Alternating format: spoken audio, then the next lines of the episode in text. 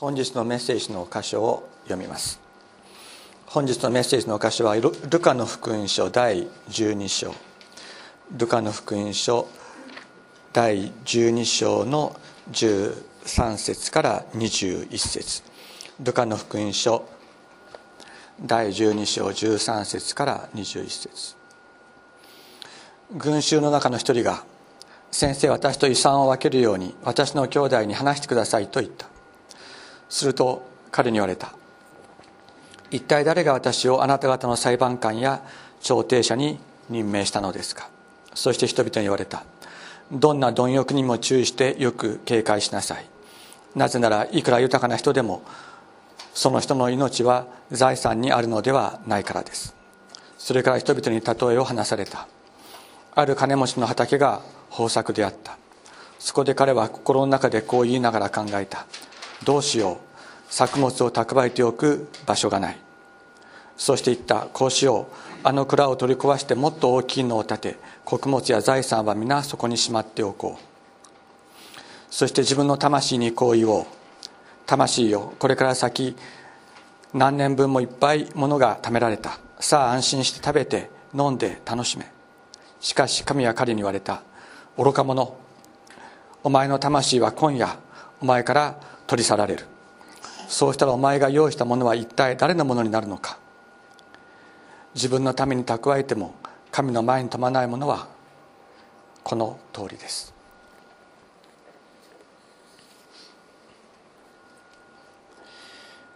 私たち人間が誰しも考えること、また悩むこと、それは自分が一体何者であるのかということではないでしょうか。自分は一体どこから来てどこに行こうとしているのか、このことについて明確な答えが与えられ確信を得ることができなければ、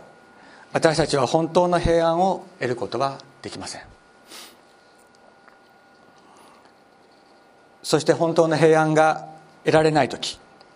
私たちは物質によって自分の心を満たそうとする。富は自分の魂を満たすことができないということは頭では分かっていても、それを止めることができず、もっと欲しいもっと欲しいという貪欲の泥沼の中に落ちていくのであります。イエス様は言われました。どんな貪欲にも注意してよく警戒しなさい。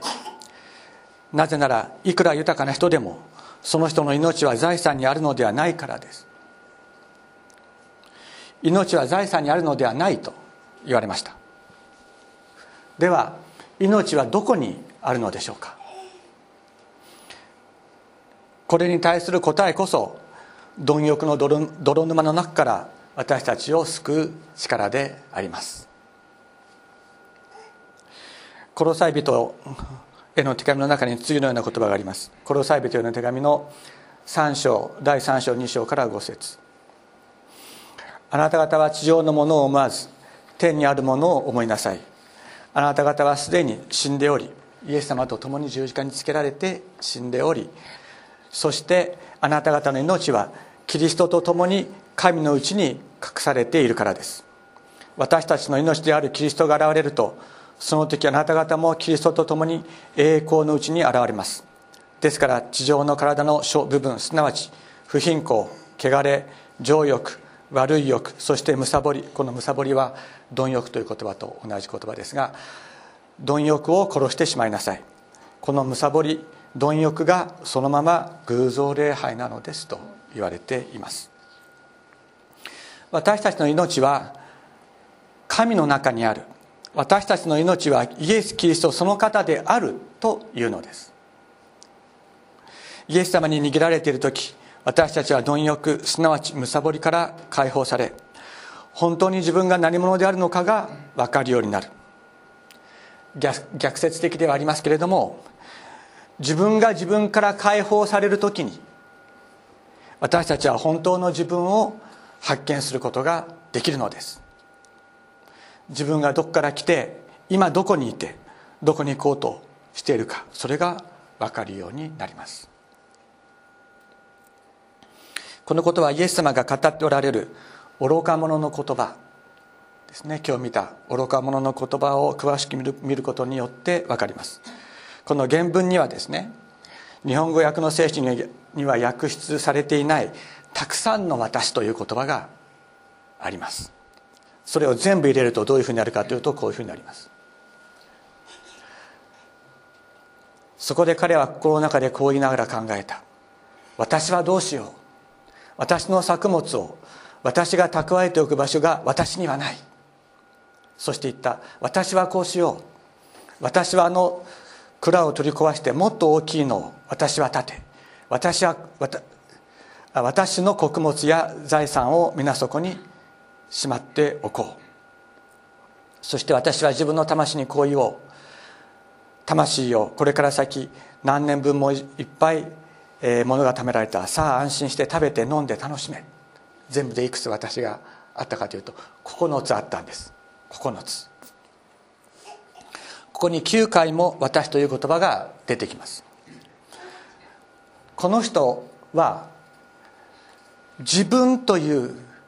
ことで頭がいっぱいになっているのです。この人はすでに金持ちであります。生活に困っているわけではありません。そこに豊作が与えられました。豊作を与えたのは誰ですか？神様です。神様が豊作を与えられた。何のためでしょうか？それは彼がそれを自分のために使うためではなくて、彼がそれを困っている人たち、貧しい人たちのために使うためです。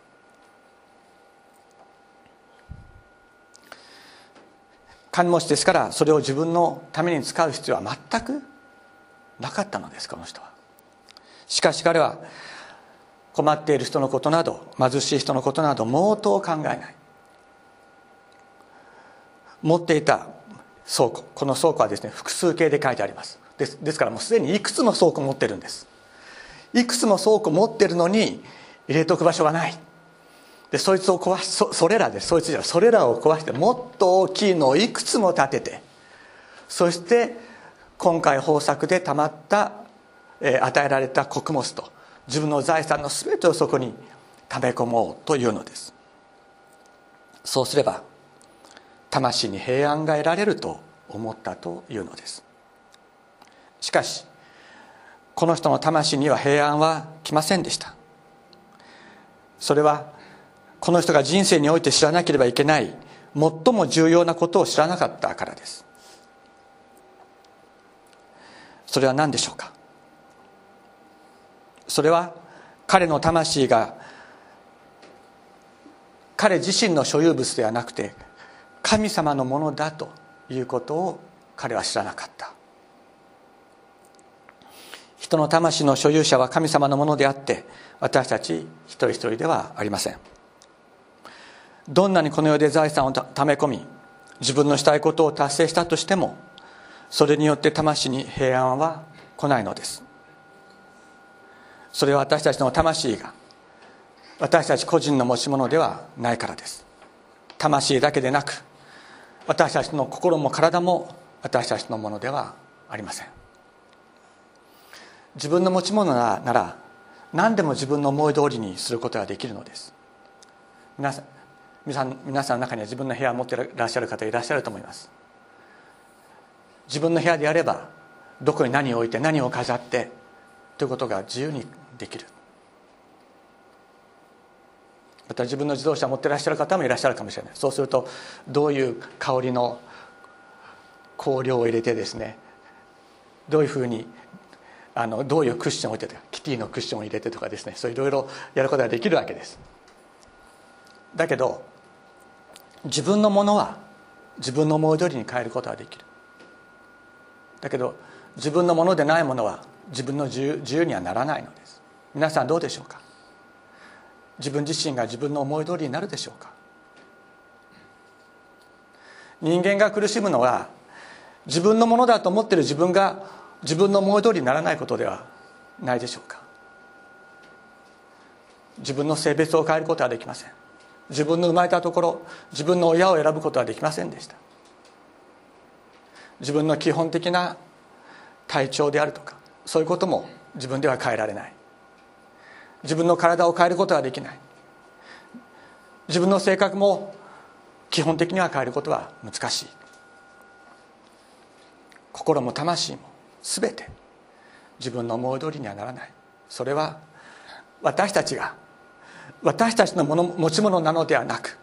私たちを作ってくださった神様の持ち物であるからであります。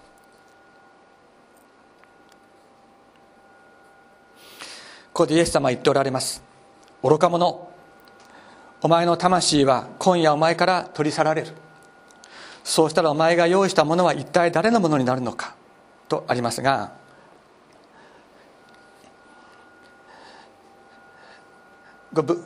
これはですね、お前の魂は今夜お前から取り去られるというのは、直訳するとですね、彼らがお前の魂を今夜要求するという、そういう意味です。で、彼らがというのはその、表現的にはですね、絶対複数と言いまして、神様を指す時に使われる表現であるのです。つまり神様ご自身がお前の魂を今夜要求するのだ。つまり神様がこの人の魂の所有権を行使して、そしてこの人から魂を取り戻されるという。どんなに財産をため込み、自分で自分の魂を安心させようとしても、それは無駄なことである。いつ神様がその所有権を行使して魂を取られるかわからないからだというのです。一方で、自分が神様のものであるということを知る人生というものがあります。私の人生は誰のものか、私というこの存在は誰のものなのか、誰が私を創造したのか、神様が私を創造なさった目的は何か、この生涯が終わるとき私は誰のところに帰るのか。キリスト信仰においては、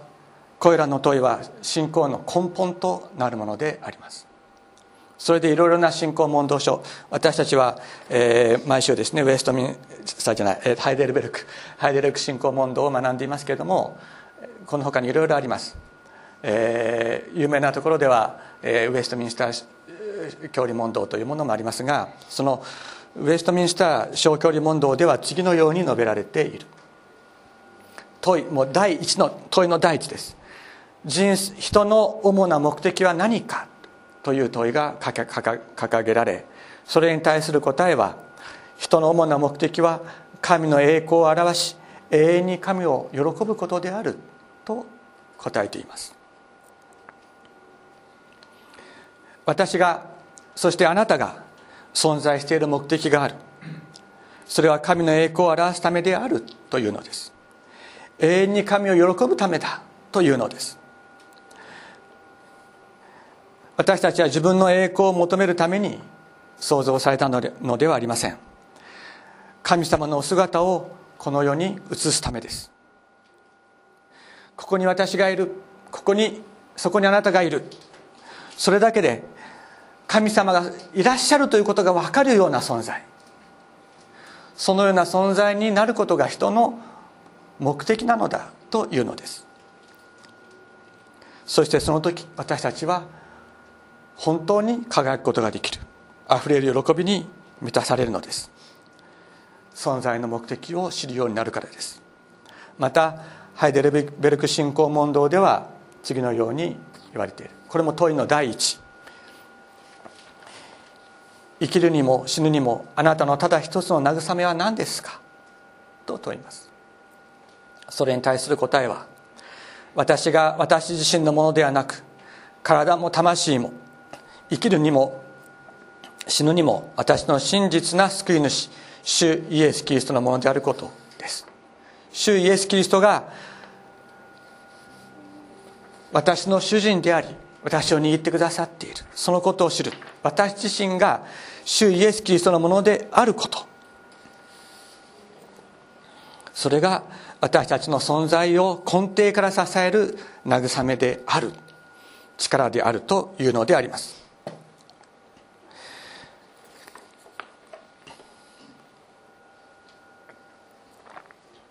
私たちは自分が自分のものであると思い自分のために人生を生きようとしていた時、また生きようとする時、不安があります。怒りのない船が波や風に流され、どこに行くのかわからないように、自分が神様のであるということを知らない人生は、人生の嵐や波が吹いてきた時にどこに押し流されるか分からず、不安を消し去ることはできません。しかし自分がイエス様のであることを知るとき、波や風がやってきて多少揺れることはあるでしょう。しかし私たちは流されることはない、動かされることはないのです。私たちの存在を握りしめておられる方がいるからです。このことを知り、このことを常に意識しながら生きるようになるとき、私たちは神様の大きな愛の計画の中に生かされていることを知ります。その中で自分がなすべきこととして与えられていることは何かを考えるようになる。そしてその実現のために計画を立て、祈りながら進むようになるのです。しかしそれと同時に、いつか自分が神様のところに帰るべき存在なのだということも意識するようになる。そして神様のもとに帰る心の準備が整ってもいくようになるのです。コリントビテの手紙第2、5章14節からにこのような言葉があります。私たちはこう考えました。一人の人が全ての人のために死んだ以上、全ての人が死んだのです。またキリストが全ての人のために死なれたのは、生きている人々がもはや自分のためにではなく、自分のために死んでよみがえった方のために生きるためなのです。ですから私たちは今後、人間的な標準で人を知ろうとはしません。かつては人間的な標準でキリストを知っていたとしても、今はもうそのような知り方はしません。誰でもキリストのうちにあるなら、その人は新しく作られたものです。古いものは過ぎ去って、見よ、すべてが新しくなりました。イエス様は言われました。どんな貪欲にも注意してよく警戒しなさい。なぜならいくら豊かな人でも、その人の命は財産にあるのではないからです、と言われました。人の命は財産にあるのではない、その人の持ち物にあるのではない。むしろイエス・キリストの中にこそ自分の命がある。私たちは自分が自分のものではなく、イエス様のものであることを知るときに、貪欲という罪から救われるのであります。私は大学生の時に一人の女子大学生に出会いました。その人は同じ大学の同じゼミの学生だったんですけれども、ゼミの合宿で次のように言いました。私はお金や名誉はいらない、心の平安が欲しい、と言いました。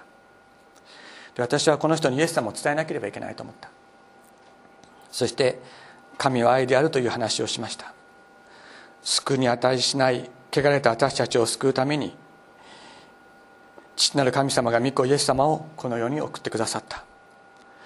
そしてイエス様は私たちの罪をあがなうために十字架に血を流して死に、私たちの罪をあがなってくださった。これを神の愛という、そういう話をしました。私にはその時、自分の話がどれだけこの人に伝わっているのかということはよく分かりませんでした。しかしその人はその時からキリスト教の礼拝に集うようになりました。そして随分経ってからですけれども、私から最初にその話を聞いた時、自分の全身が温かい毛布ですっぽりと包まれているという安心感に包まれた。私はまだ聖書を見たこともなかった、礼拝に行ったこともなかった、祈ったこともなかった。しかし私はその場でクリスチャンとなった、イエス様のものとなった、全く新しいものになったことを知った、と後で言っていました。数年後に私はその人と結婚することになりました。しかし結婚した当初も今も、この人はあれが欲しい、これが欲しいと言わないのです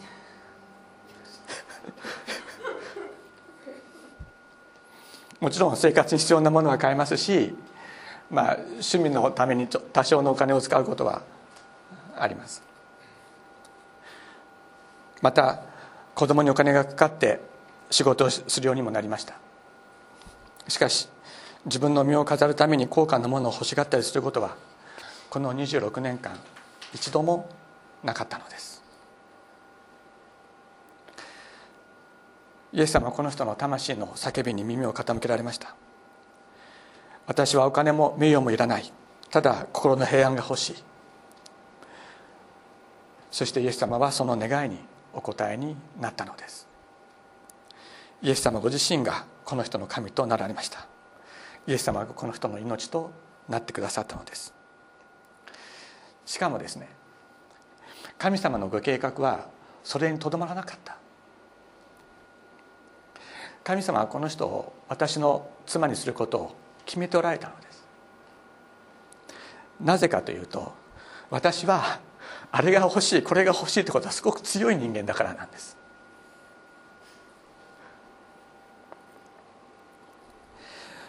もともとですね、大金が手に入るような仕事をしているわけではありませんから、そんなに何でもかんでも買えるわけではないです。また能力的にもそんな大金が手に入るような仕事をする能力もない。だけど可能な限りですね、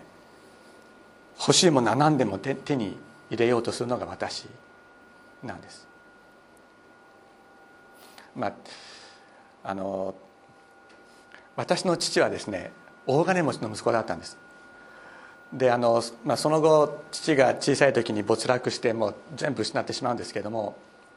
三つ子の魂100までという言葉があるように、もう父はですね、お金を使うことが本当に好きな人間なんですね。それがちょっと私にも影響しているのかもしれないし、それはよく分かりませんけども、とにかく私はこれが欲しいと思ったら今はダメでもちょっと何年か後には絶対に手に入れようとかですね、そういう、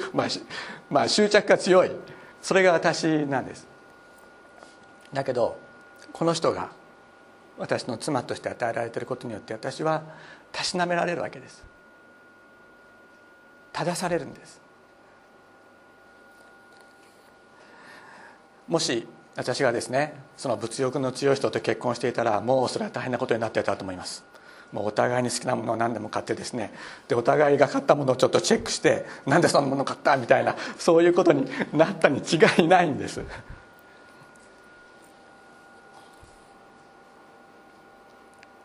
この人が私の妻として与えられていることによって、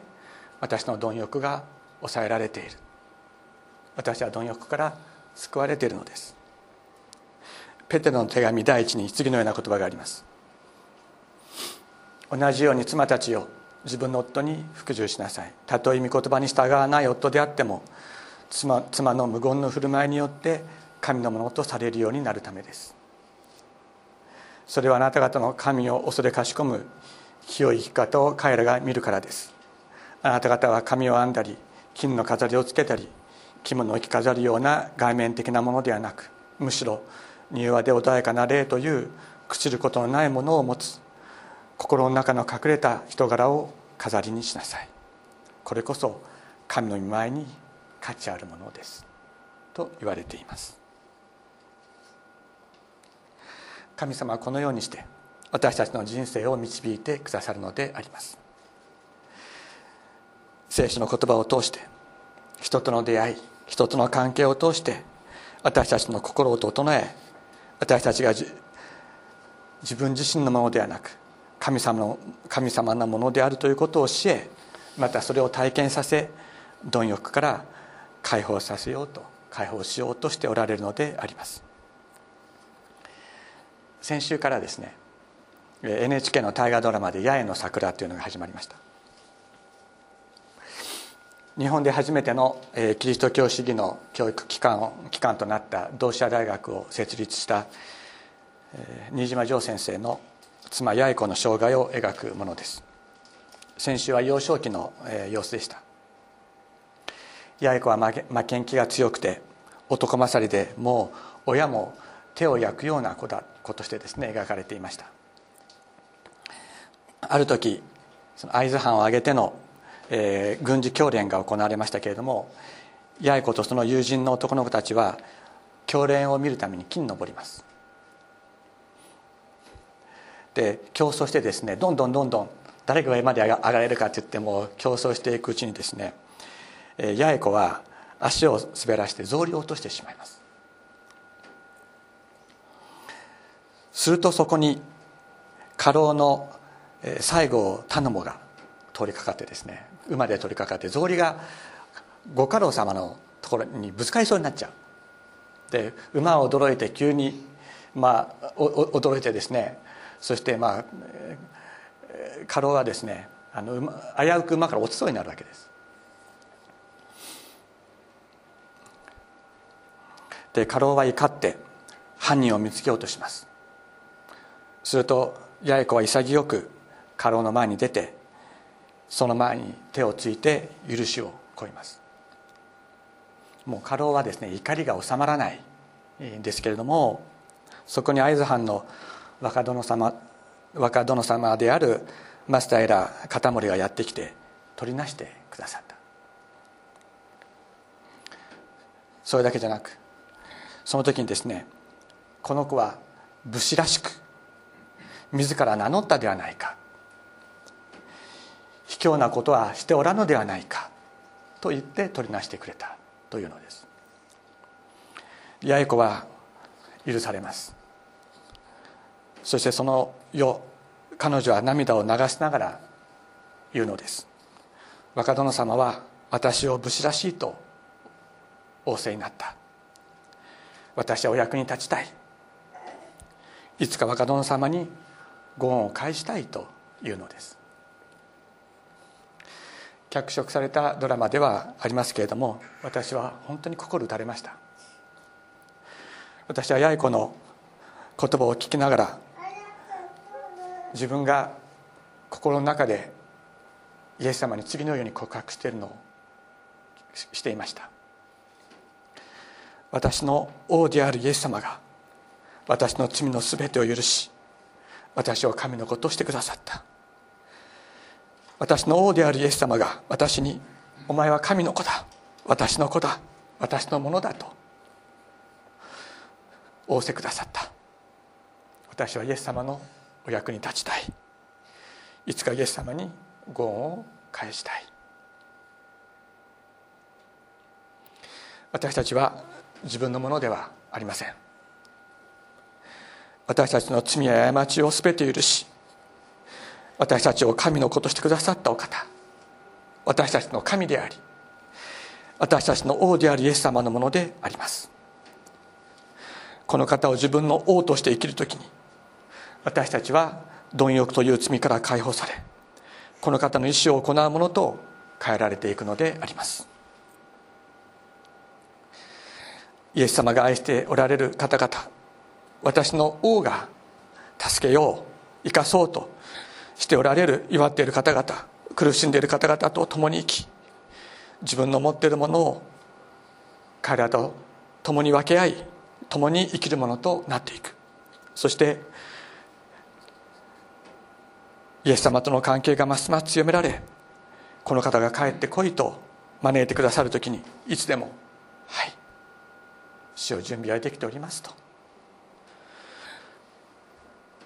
告白し、この方のもとに帰っていくものとなるのであります。私たちは自分のものではありません。イエス様のものであります。生きるのもこの方のために生き、死ぬのもこの方のために死ぬのです。何か特別牧師になるとか伝道者になるということだけが、イエス様のために生き、イエス様のために死ぬということではありません。何ができても何ができなくても、自分がこの方のものであるということを知ることです。生きている時にもこの方が握ってくださっている。死ぬ時にも、死んだ後でさえこの方が握ってくださっている。そのことを知るとき、私たちは貪欲という罠を突き破り、誠に神の子としての尊厳と輝きの中で生きることができるようになるのです。イエス様の心を自分の心とするものとなるのであります。ローマ人への手紙第14章7節、私たちの中で誰一人として自分のために生きているものはなく、また自分のために死ぬものもありません。もし生きるなら主のために生き、もし死ぬなら主のために死ぬのです。ですから生きるにしても死ぬにしても私たちは主のものです。お祈りをしましょう。